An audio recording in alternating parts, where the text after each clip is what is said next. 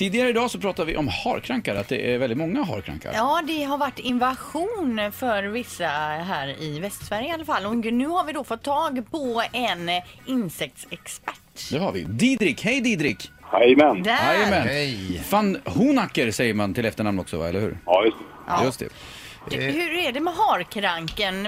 Är det en invasion i Sverige just nu? Nej, alltså invasion är väl att säga. Men i och med att det har varit väldigt fuktigt på våren och sommaren så skulle man kunna tänka sig att, att eh, de har gynnats lite mer än en, än en normaltorr eh, sommar. Men vi har, ju, vi har ju kompisar och grejer som säger att det är flera tusen hemma hos dem. Ja, men så kan det bli på en del ställen. Eh, ofta kan det vara så att de har lagt ägg eh, i en fuktig gräsmatta och då kan det, kan det bli mycket harkrankar året efter. Då. Ja. Du, den den här harkranken, vad äter den? Alltså larverna äter, de flesta, det finns massa olika arter, bara i Sverige finns det flera hundra.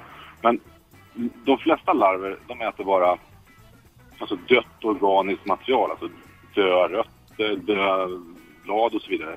Men en del arter kan också äta lite grann på rötterna till eh, levande växter.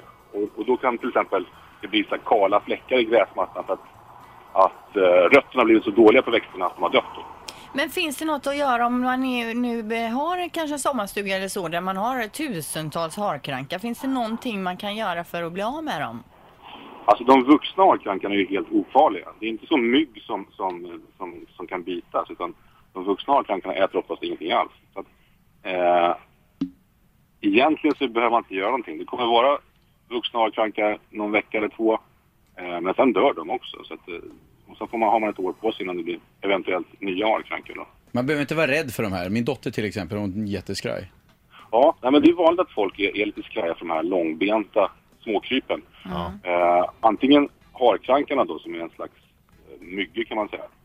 Eh, eller lockespindlar eh, som har åtta ben och inga vingar. Både lockespindlar och harkrankar är helt ofarliga. Eh, bits inte, gör inte eh, någon skada för människor överhuvudtaget. Så att man behöver verkligen inte vara rädd för. Men du som är då eh, insektsexpert, jag, jag har en myggfråga också. Och det Ja, är låt hur många, mygg, eller hur många gånger kan man en mygga bitas? För jag, ibland när man har- vaknar upp av fem myggbett, är det samma mygga då? Eh, fem myggbett får de inte från samma mygga. Utan eh, myggan, fast bara den får blod, eh, då räcker det med ett blodmål för att sen kunna lägga ägg. Okej, så Sen det, händer det att myggan ibland, någon vecka senare, suger blod igen och kunna lägga en andra omgång ägg. Men, men det är inte att en mygga behöver tanka blod liksom tio gånger för att kunna lägga ägg första gången. nej men så har man flera myggbett då så är det från olika myggor alltså? Ja, det är olika myggor. Aha. Men däremot så skulle det kunna vara så att om myggan sätter sig och sprutar in sin antikoaguleringssaliv eh, för att inte blodet ska fastna i snabeln på den.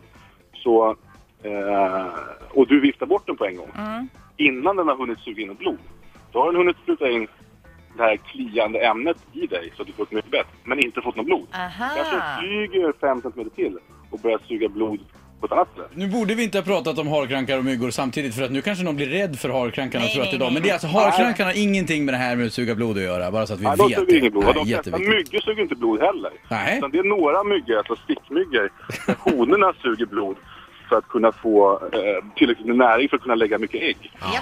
Du, vi kommer få anledning, hoppas jag, att, eh, om du tycker det är okej, att höra av, dig, av oss till dig fler gånger för vi har ganska många insektsfrågor tror jag här Ja, framöver. det går bra. Du, tusen tack för att du tog dig tid. Ja, det är lugnt. Ha det fint. Ja, det är bra, tack. Didrik eh, von Honacker alltså, som är expert på det här med harkrankar, bland annat. Insekter. Och många andra Intressant. insekter också. Mycket. Poddtips från Podplay.